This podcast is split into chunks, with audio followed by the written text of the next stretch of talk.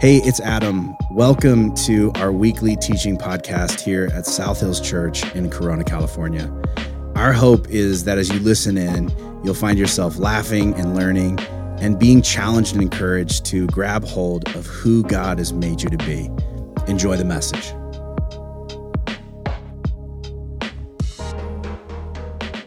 The title of my message is Mark Me as a Maybe. Mark me as a maybe. Don't you love when people reply to your invitation with like, "Oh, that sounds amazing." Mark me as a maybe. Um, that's a firm maybe. Okay, as a definite maybe, possibly. I don't know. I will see.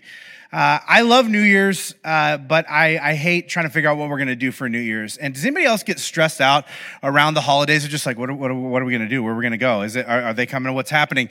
I, it, for whatever reason, I get worked up about it. And, uh, you know, we, this year we decided we're going to have a, a party. We're going to have some people over because our kids are now old enough to where we can't do the fake out thing where, you know, we show like a ball drop from China, you know, and we're like, yeah, happy New Year. And then we go to bed at 6 p.m. because we're old. Um, now they've caught on, they know what's going on. And so we gotta, we gotta extend it all the way to the real midnight on the West Coast. And uh, they want to have friends over. And so we played uh, games and stuff like that and had sparkling cider and it was great. But like the countdown to seeing if this party was going to happen was a nightmare. Okay. Just uh, it, like just being on edge the whole time. And it's not because like necessarily because my wife and I are control freaks. I mean, she is, but like the, the real thing, I'm just kidding a little bit. Um, but the, the real issue is you, there are things you have to know, right? If you are hosting in order to like pull the thing off, right? Like, how many people are we preparing for? Okay. Like, are we to have enough food? All right. Are, are you going to bring some things or are we having to buy everything? How's that going to work? Like if we invite this couple and they actually come, then we're going to need to get a sitter. All right. Maybe some kid snacks. If they don't come, then we can tell this other, these other two couples that they can bring alcohol. Okay. Unless this guy comes because he's in recovery. Okay. And so then that gets weird and we don't want to tempt him and we got to balance it out. And like, what games are we going to play and what are we going to do? And is it like a, we have planned activities? And also if no one's coming, then why are we cleaning the house right now? Okay. Because we could still be in sweatpants just lounging about, right? Like, um, and so we need to know a few things. And it's, it's frustrating trying to get people to, to commit, to say something more than, than just a maybe. And at the same time, you've probably been on the receiving end of that, right? Where someone's inviting you to something and they invite you and you're just like, oh, that's kind of cool. Yeah, I'll let you know. And then you get like 17 more texts in the next 15 minutes and they're like, Are you coming? Are you coming? Are you going to come? Are you guys going to come? Do you think you're going to come? What are the chances that you guys are going to come? If you do come, what do you think you could bring? When are you going to be there? Okay. And you're just like, I don't know. Okay. I told you I have to talk to my wife. I still haven't talked to her, okay? It's only been two minutes since I texted you that. I haven't, I'm still at work. I haven't driven home yet. And, and the more they press you, the more you're just like, now, why are you so desperate? Okay. Now that's like a turnoff. Now I'm starting to like feel weird about it. Like you're trying to, to trap me and something bad's to happen. Maybe that's just because I watch too many murder documentaries, but like I, I get suspicious. And what ends up happening is no, no, matter which end you're on, what a lot of us end up with is a whole lot of maybes. And I don't know about you, but when someone says maybe to an invitation that you throw out there, what I usually hear is like, okay, maybe, uh, meaning uh, I am waiting to see if something better comes along with someone better. But if that doesn't happen, then I maybe might possibly drop by, right? It feels like a code. And uh, maybe you've been brushed off in this way before, where you're just like, okay, what are you waiting for? Who are you waiting for? In because you're not saying yes to me, what is the thing that you're holding out for? And this is annoying, but not always devastating. Um, but sometimes it is. I noticed that, like, with a handful of uh, of our friends this past year, they were planning, you know, uh, birthday parties for their kids, and uh, like the invitations went out and all that, and nobody was was RSVPing, and so then there was this sort of frantic scrambling at the last minute with these parents, like putting out, like, okay, uh, uh, seriously, can someone come? We got invited to some parties, we don't even know the kids, you know what I mean? They're just like, we got to have somebody at this party because no one's confirming, and I don't want my kid to be at a birthday party with no one there, right? Everyone loves you. They just can't show it with their attendance, right? Like that's a really hard one. And there was a bunch of birthday parties that was just like a couple people because everyone is in this state of non commitment. And the truth is, I think our culture has always been a little bit on the non committal side. But I, I, feel like in the last couple years, it's gotten worse. Does this seem like that to you? Like over the last couple years, like you get more maybes than you've ever gotten ever because there's a lot more sort of unknown factors than we've ever had before. Now you've got to think of not just like, is something else going to come up that's maybe more interesting or maybe more exciting, but now you're thinking about like, is, is, am I going to get COVID? Is somebody else there going to have COVID? Like, what pro- public protocols are going to be in place? And like, do I want to participate? Is that going to be frustrating? Like, we want to go to that place, but is that business even going to be open by the time the date arrives and we get there? Like, are my kids going to be like able to go to school in person or are they just going to be strictly zooming at that point? Because that may determine my energy levels and my likelihood of murdering someone. Like, I don't know if I want to say yes, right? Am I still going to have a job by then, right? Like, if I'm making a financial commitment, am I still going to have work? If I have work, where am I going to be working from? Is it going to be there? Am I working from here? Like, you know, am I just going to be doing my job or am I going to be doing part of someone else's job? Because that person is now in quarantine. And so now I got to do my thing and their thing and like a couple other people's things. Do I even want to get together with these people? Okay, because I like them, sort of. But like, if we get together, they're just gonna end up wanting to talk about politics. And I don't know if I have the energy for that. And these are the people I agree with. They're exhausting. Don't even get me started about all the other people that maybe I don't agree with. And I, think we're seeing this more and more and more. It's like our culture is manufacturing at a rapid rate so many excuses to sort of lay back wait and see, and not commit. And yet, I think this tendency that we have to avoid commitment is way bigger than COVID, and it's way bigger than, than just you know social get-togethers. In fact, we are one of the most non-committal cultures in human history. We don't like being tied down to anything. Like we don't want to be tied down to a specific job or to a relationship or to a schedule or to certain expectations. I would argue that the main mantra of our generation is keep your options open. Keep your options open. Sociologists are, are seeing this so much that um, it's got a pretty prevalent nickname. It's, it's called liquid modernity. And I want to just read you the definition of this because I feel like it's so such a bullseye of where much of our culture is. Liquid modernity is a shape shifting nomadism characterized by flexibly flowing through life like a tourist, frequently changing places, partners, preferences, jobs, goals, and even values, excluding oneself from networks of support along with any restrictions or requirements those networks impose. I, when I look at this, I see so much of the world around me reflected back to me in this simple definition. And it's not entirely bad or good, right? It, there's a definite upside. The upside of, of this sort of thing is that, man, we, we can make our own decisions. And because of it, we are likely to not be driven by obligation, which maybe like previous generations were. They just like, I hate my life and my job, but I, I mean, what are you going to do? You know, and they just sort of muscle along. And we feel like we have the opportunity to sort of go anywhere we want and be anywhere we want to and do anything we want to do, which is incredibly invigorating and inspiring and exciting. And as it turns out, if we trust the statistics, it's also sort of a nightmare it has a dark side that, that maybe we didn't fully anticipate going in. Because all of these options that we have at every imaginable turn don't really seem to be making us all that happy in the way that we thought they would. In fact, uh, there's a residual effect. Uh, a lot of us are having trouble sort of, you know, going deep in or committing to long-term relationships. Because if this isn't really panning out, like, eh, I'll just trade you in for something else. Uh, I'll just move on, right? We don't really feel seen or known or settled because we don't really stay around the same group of people and let them really know our lives because a lot of us have trust issues, right? We don't give our, our best to much of anything because you know, we feel like it's not really gonna last that long or matter much anyway. Why do I wanna like, like really give my all to this? Because it's gonna be irrelevant in three months. So, I mean, I just kind of phone it in and get by. We're skeptical of everything and everyone. Our attention spans are shrinking. Uh, which is why some of you have already stopped paying attention to the sermon, right? You've already checked out. You're like, this note sheet is great for doodling. Have you filled in all the O's yet? And, and the D's, you can do that too right? We, we, we can't seem to stick with habits long enough to even see if they work. You ever find yourself like, I'm gonna do this. And then you, you forge in and you're just like, you know what? If I can't lose 50 pounds the first day, this doesn't work, okay? This is stupid, all right? I, this didn't transform my life at all. You're like, you're 15 minutes into this thing. Like, what did you think was gonna happen, okay?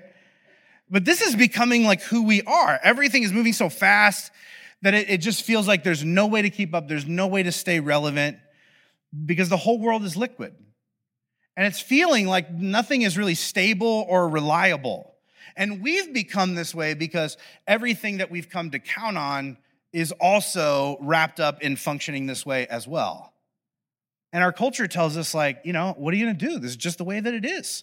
So adapt value abstract skills that can you know easily be applied anywhere. Don't get too sentimental about anything. Keep your distance. Don't get too attached. Be just be coldly efficient right? Don't don't get too you know don't take anything too seriously. And don't like be offended if other people don't take things seriously either. And we take this advice more and more. Maybe not even by design but just sort of by default.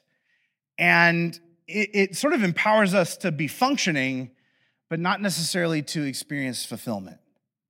And this is the crisis that we're experiencing in our culture a crisis of, of meaning. That we're just sort of going through the motions, but we feel like there's not a lot of depth in our interactions.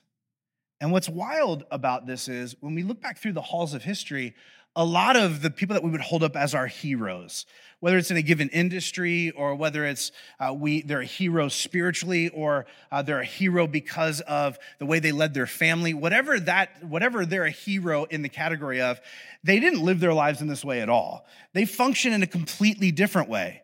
They made long term commitments to particular places and communities, to causes and crafts, to institutions and to other people. And when we look at their lives, we're like, man, I love that. I, we admire them so much for doing it. I mean, we're not going to do it, but that's great that you did. That is incredible. Because we have a different sort of question, right? The question that sort of bubbles up below the surface when we look at what someone else is doing and what they're achieving and what they have, and we admire that, the question that comes to our mind is how do we get what our heroes got without having to do what they did? There's got to be a shortcut, right?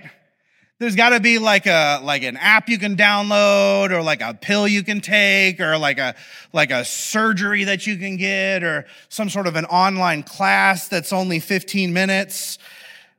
How do you like is, how do you do that? Like there's got to be a way to shortcut or short circuit the process. And again, this is so prevalent not just in our current culture but in terms of just how human nature works that one of the, the writers of the New Testament talks about this idea, this tendency that we have to always look for a shortcut and think that maybe we can get around having to actually plant ourselves and make commitments and sow into something that we want to see go the distance. And this is what it says. Uh, this is in a letter to the Galatian church, cleverly titled Galatians. And uh, it's in chapter 6, verse 7. And this is what the author says. It says, Do not be misled. You cannot mock the justice of God. You'll always harvest what you plant. Those who live only to satisfy their own sinful nature will harvest decay and death from that sinful nature. But those who live to please the Spirit will harvest everlasting life from the Spirit. So let's not get tired of doing what is good. At just the right time, we will reap a harvest of blessing if we don't give up. So there's like a farming analogy that's being utilized here, saying, like, you know how farming works, right? Like, whatever you plant, that's the thing that grows. Uh, whatever thing that you tend to, that you garden, right? That's the thing that ends up coming up out of the soil long term. And a lot of us are like, are, have this sort of disconnection between how we've organized our life and what is coming out of our life, right? How we've arranged our schedule and what our life is actually producing, right? How we've organized our time and attention and the level of meaning or fulfillment that we're experiencing. And essentially, what this passage is saying is that you become what you repetitively do. You become what you repetitively do. And the downside of this is that a lot of us aren't regularly doing anything all that meaningful because we're not sure we want to commit, because commitment costs. And so instead, instead of making the decision and committing and carrying out that commitment, we find ourselves in, in what author Pete Davis calls infinite browsing mode. Infinite browsing mode. Now, this is a term that he created and essentially, this is the best way I know how to describe it. Like, you know, when you're, you're, you're like, okay, let's watch a movie tonight, right? And you get all excited and you get snuggled down on the couch under the covers. You got the popcorn with the M&Ms melted in there. You guys know how to do it, okay? And you're like, okay, what are we going to watch? And so now you got to pick a platform. You find that platform, and then you're like, okay, what do we want to do? And you're scrolling through different things, and and you're like, you're watching trailers. You watch like 117 trailers. Okay, you, one of you's like taking notes in your phone about which ones are going to make the top three, and then you go back and watch those trailers, and then you're like, I'm kind of feeling this, but I don't know what mood I'm in. And then you start watching the first two minutes of the one, and you're just like, I'm too tired. We gotta, and so you shut it off. You don't end up watching anything because four hours have gone by of just browsing your options. And you go to bed unsatisfied because you didn't end up actually getting to do the thing that you wanted to do. And infinite browsing is essentially that, but in every area of your life. That you're constantly looking around for like the best thing or, or the decision you want to make or the right commitment to make, and, and you don't actually end up committing. And so you're just constantly looking and living on the surface. And living this way creates all sorts of problems for us. And sometimes we don't really fully um, recognize these problems um, until we step back from our life and realize what they're creating in the rearview mirror. And I want to just sort of give you an overview of, I think, three big problems that infinite browsing is creating in our, not just our culture, but in our individual lives. And the first thing that, that, that, that's happening is that endlessly searching for the best thing prevents us from selecting and being satisfied with a really good thing. And this is a problem, right? Uh, as it turns out, the more options we have, the more paranoid we become about picking the wrong option, and the more particular we become about maybe what the right option entails. Like, for example, uh, all growing up, my grandpa was a coffee drinker and he strictly drank Folgers. You guys remember Folgers? Is that even still around? Um, I didn't even know if they were still making it at the time my grandpa was drinking it. But he just like, he had a big like barrel and I was just like, is that gunpowder? He's like, no, it's Folgers. You know what I mean? He was just, he was going at it. I mean, I would wake up, he was already up, you know, no matter how early I got, and he was drinking Folgers. And here's the crazy thing he seemed like he liked it, right? He seemed perfectly content with it, right? And we would try and like, like show him other things or get him other things for Christmas. And he was just like, why do I want this? I already made my decision. I like Folgers, okay? I've got 45 gallons of Folgers in the shed, okay? And we're like, doesn't that go bad? And he's like, I don't know. I mean, like, but he was committed. Now it doesn't work like that, right? There's an infinite variety of like beans and blends and roast. And then there's like, you know, how the coffee is made. It's like, are you going to do it this method or this method or this method? Then what are you going to put in the coffee? And then what kind of cup does it go in? And then how do you mix it up? And what's the right ratio? And the reality of it is, we all know people, we may be the people, right? Who like, if you don't get your coffee, at the right time, from the right place, made in the right way, your whole day is ruined. You ever have that thing where somebody comes in in a bad mood and you're like, oh my gosh, are you okay? They're like, no. You're like, did someone die? And they're like, no. Soy milk. You're like, this is about soy milk, right? And yet, this is real for a lot of us because our attitude is just like, man, if it's not the best, I don't want it. But this way of being isn't actually making us happier, it's just making us more particular. And the more particular we become about certain things, the, the more dissatisfied we become when we can't get what we think we deserve. And then, of course, there becomes the issue of like, how do you even know if you've found what's best? I mean, you've been there, right? Like, something, you know, like goes bad in your house, you're just like, it's, we got to get a new toaster, you know? The one that we got 20 years ago when we got married, it finally, I mean, it's like, so what do we get? And so you're like, you know what? I'm gonna, I want to get a good one. I want the best one. Okay. So I'm gonna do some research. And so you, you do some research and 47 hours later, uh, you got a spreadsheet. You know what I mean? You're comparing and contrasting. You're like, do we want this one? And this one has like holes for hot dogs. I, i've never done that before. I don't think I, but what if I want to start in the future? And this one, it butters it by itself. And like, I don't know, but this one is like, there's some reviews on here. There's some very angry people. And I don't know them, but I mean, they seem credible. There's four likes next to this review. And there's just so many options and so many opinions that we just, we feel frozen and we don't know what to do. And that's a toaster. Like, how much more true is that when we're facing big life decisions about, like, what do I want to study? And what kind of person do I want to be? And what kind of friends do I want to have? And where do I want to work? And who do I want to connect my life romantically to? These things can flat out paralyze us. Um, in his book, the, the Paradox of Choice, researcher Barry Schwartz says this, and I want to just read you this giant quote because I think the whole thing is just so powerful. He says this at some point, choice no longer liberates, but debilitates. We like the idea of choice, but not often the experience of it. It's the grass is always greener trap. Most of us would be happy by simply picking an option that's good enough. But too many of us are trained to be maximizers, unsatisfied until we're assured that every decision was the best that could possibly be made. That's a lot of pressure. When in reality, good enough usually is. Wow. Like in a society where we're constantly being told, like, do better, do your best, never settle. It's like, no, sometimes settle. Because in reality, statistically, people who pick something and stick with it long term are happier than those who are always on the lookout for something better, even if better actually exists. That's mind blowing. But often it doesn't. Because often the better that we're holding out for isn't a real option, but an imagined option, right? Like we take sort of the best features of all of the things out there and we ignore all of the downside and we sort of cobble together like a transformer of all the best stuff and none of the bad stuff. And we're just like, that's what I want. And everyone's like, that's not a real thing.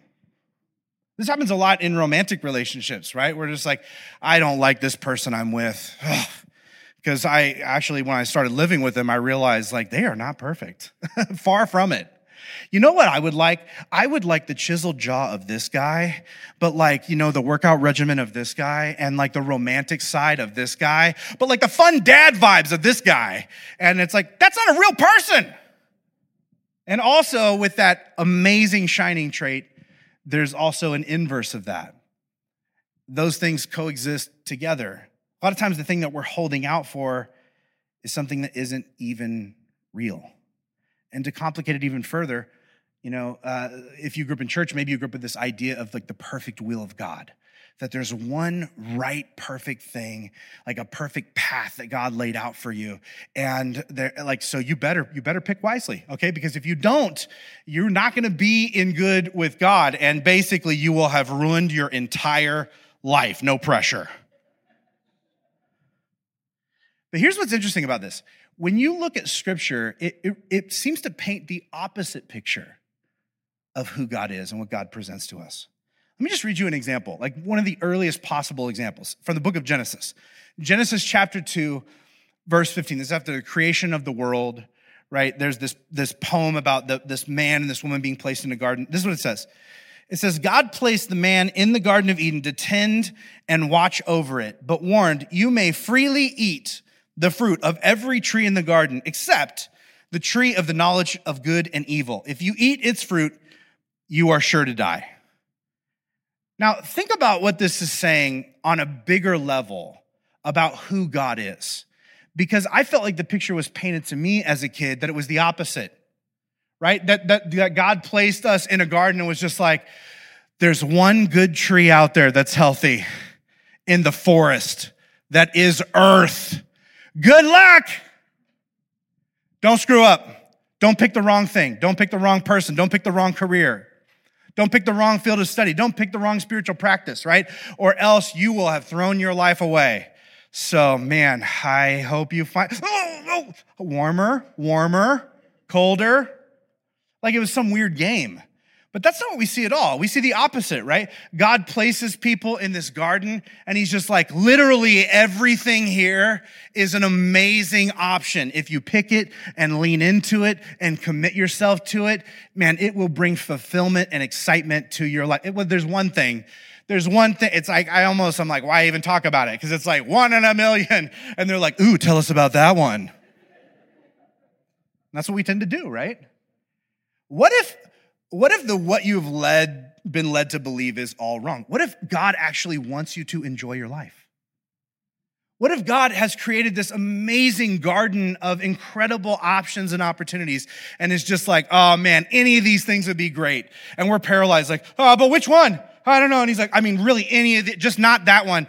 Okay, so not that one, but but which one should I do? And it's like, well, really, any any of these are amazing. I know, but which one is the better of the best of the good ones? We freak ourselves out unnecessarily because it's not that there's a million wrong choices and one right one, it's that there's a million right choices and one or two wrong ones. And when we don't understand this, I think what ends up happening is we experience this total paralyzation and we continue on infinitely browsing and never really selecting anything.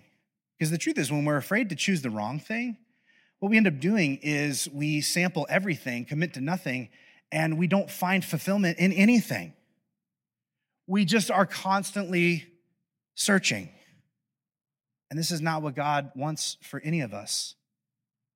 The second problem, I think, with infinite browsing is that resisting specific goals robs us of our sense of progress and purpose. And we've all done this before, right? We say things, especially towards the beginning of the new year, we're like, this year, I'm gonna be, you know what? I just wanna be healthier. I'm gonna be healthier. And it's like, that's so great. Like, how? I don't, I don't know. It's like healthier in, in general. Do you know how healthy you are right now? No clue, right? It's just too, it's like we make these goals that are like way too vague to evaluate. And why do we do this, right? because we feel like we should come up with something. But in reality, it's like we think if I don't commit to a specific thing, then I can't be held accountable to anything. And I like that. Because, I mean, people can't call you out on something if you technically never committed to it. They're just like, hey, how come you're like, well, I, no, I actually never really actually said that. Okay.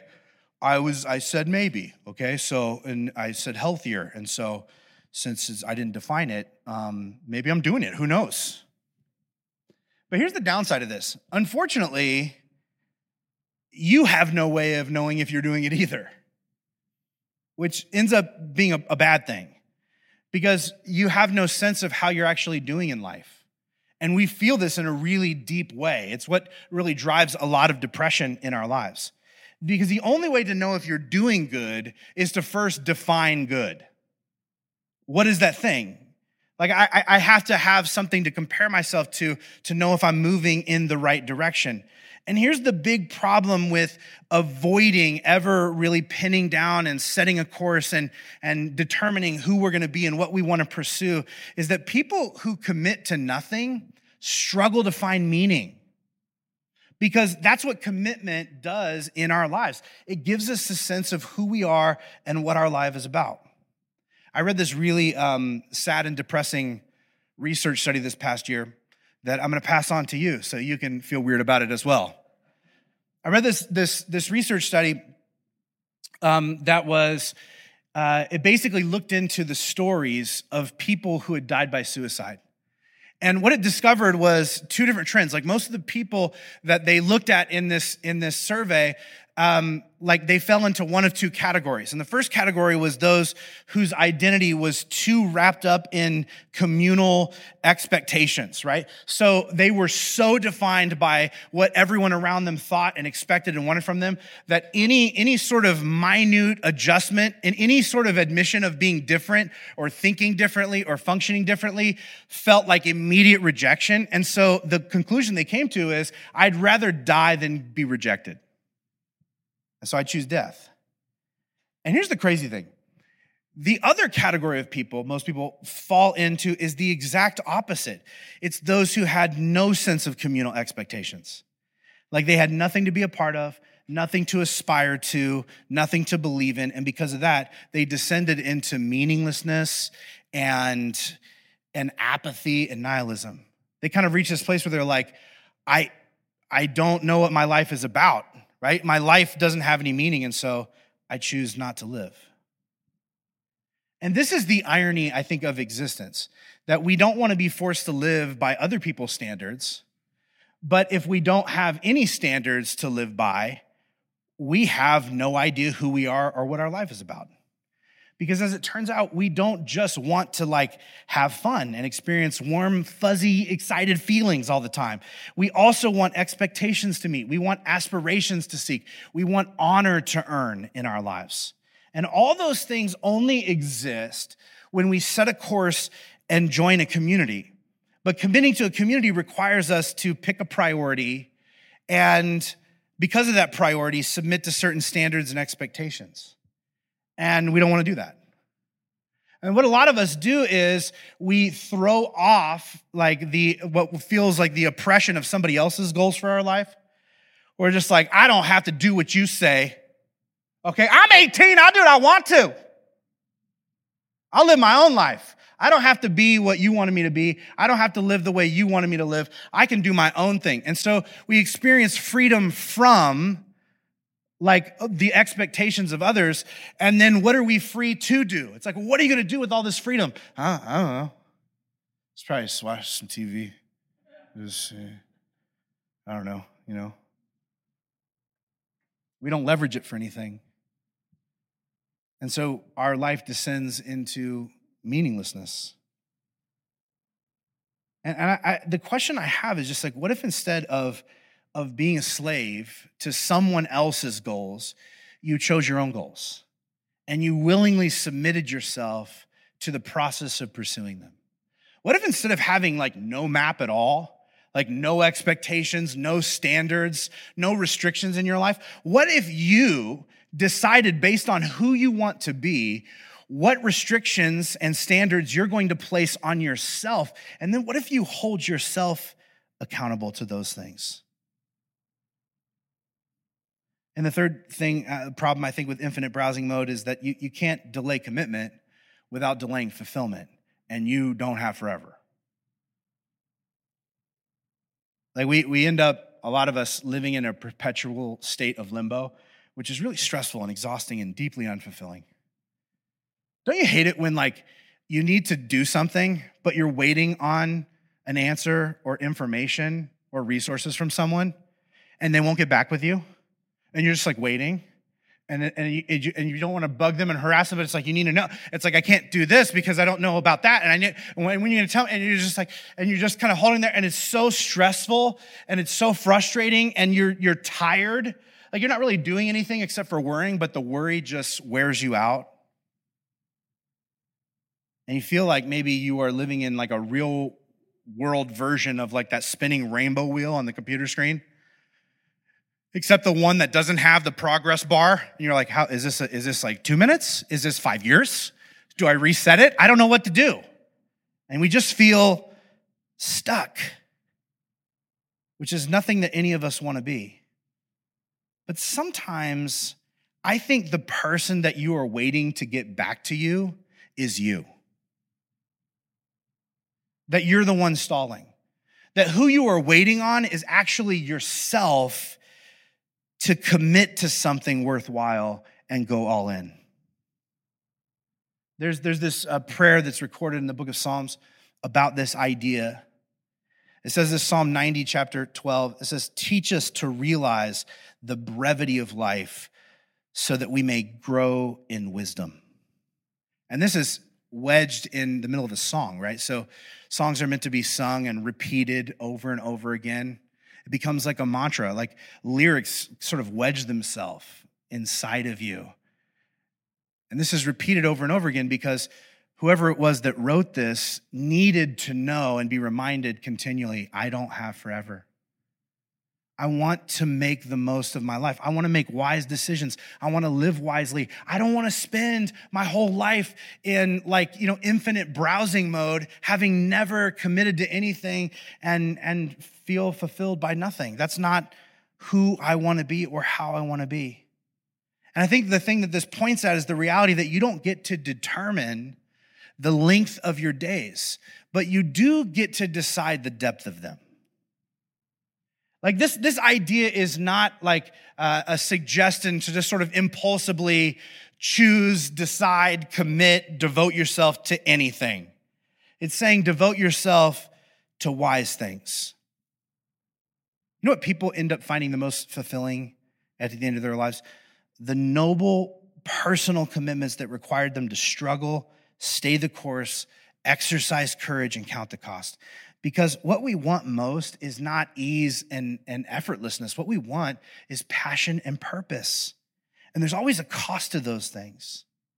In other words, fulfillment is found in following through on meaningful commitments aimed at making us into who we actually want to be.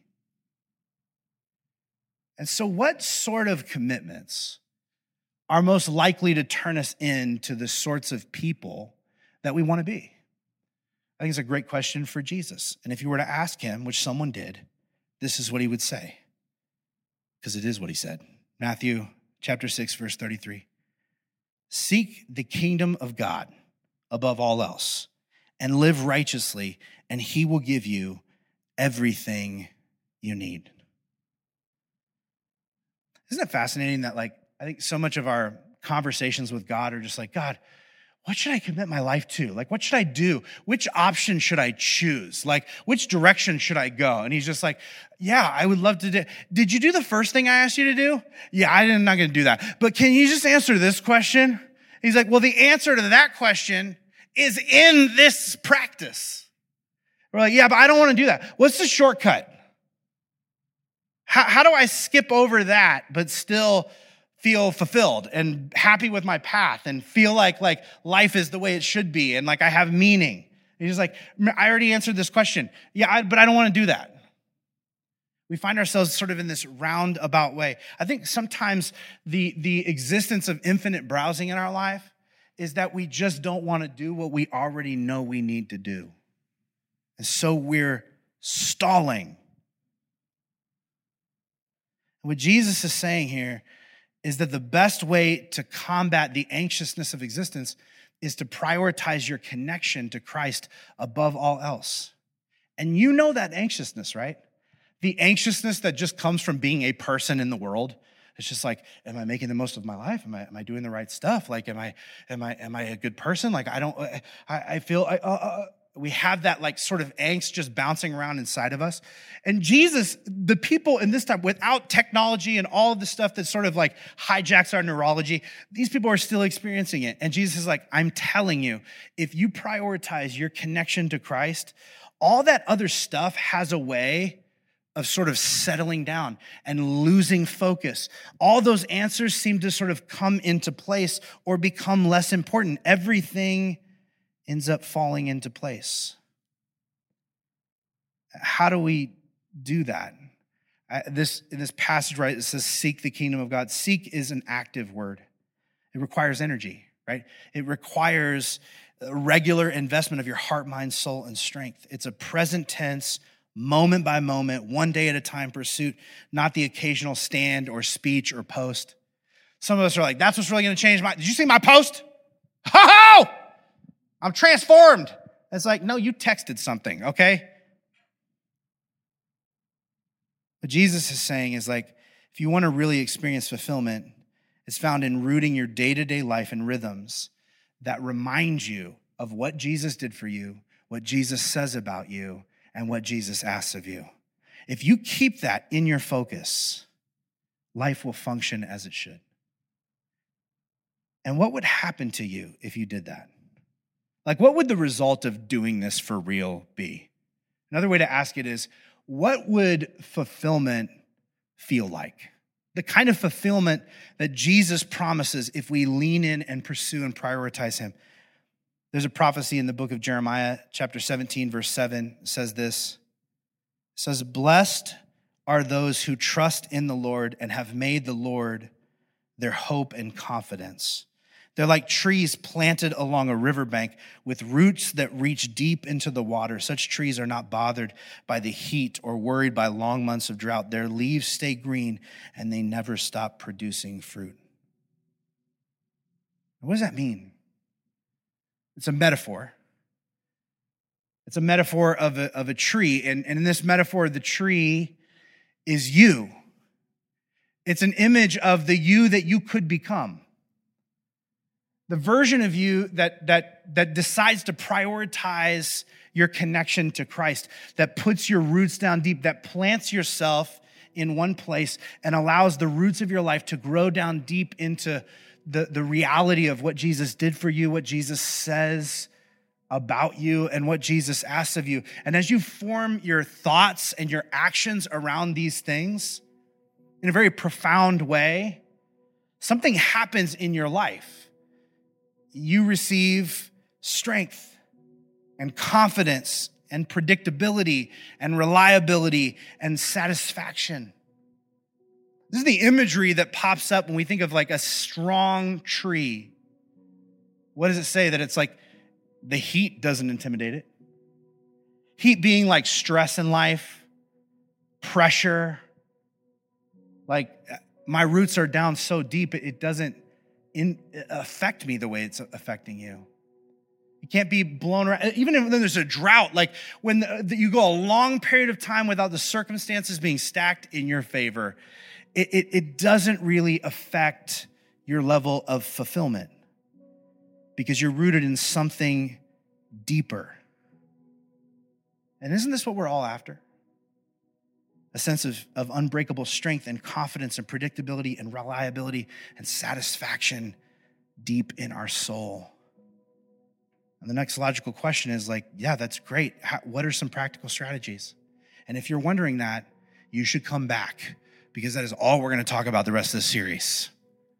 The practical strategies of how to put in place rhythms in your life that prioritize what Jesus did for you, what Jesus says about you, and what Jesus asks of you, so that you can tap into the meaning that is so elusive for so many people in our present society.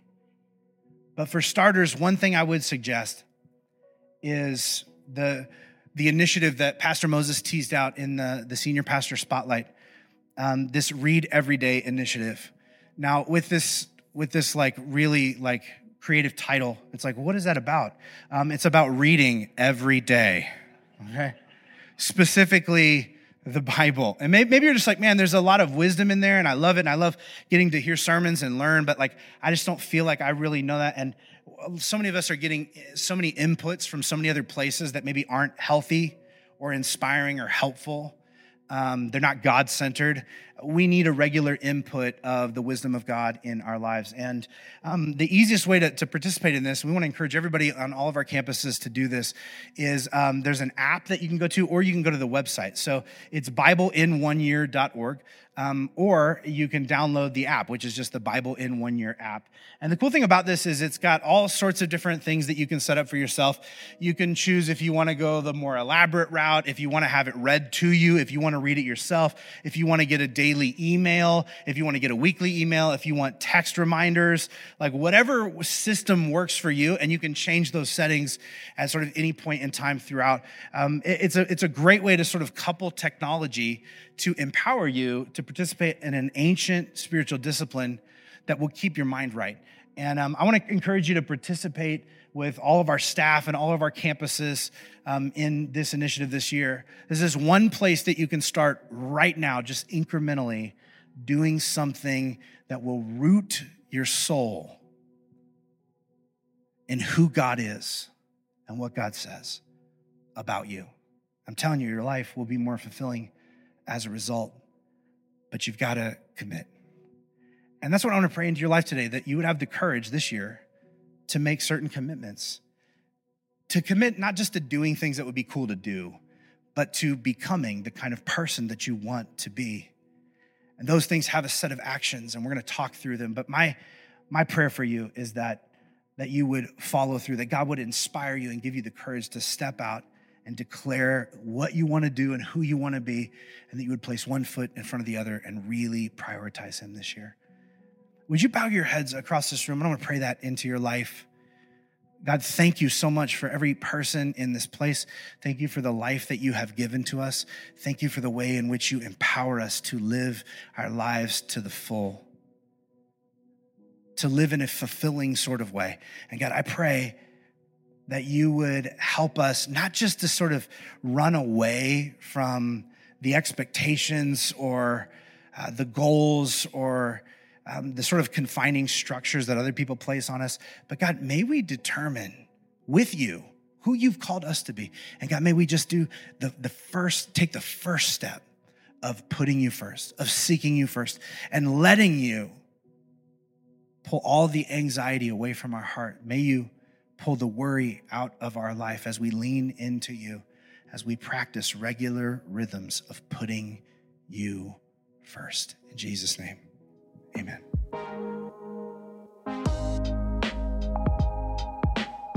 Thanks for tuning in to this week's message. We hope you heard something that spoke directly to where you're at right now in life. To find out more about our church, hit up our website, southhills.org slash corona, or follow us on social media at South Hills Corona. And if our messages have made a difference in your life, help us get the word out by rating and reviewing this podcast. And as always, you can support the ongoing work of our church by giving through our website at southhills.org slash give and selecting the Corona campus. Thank you so much for listening, and we hope you'll join us again next week. God bless.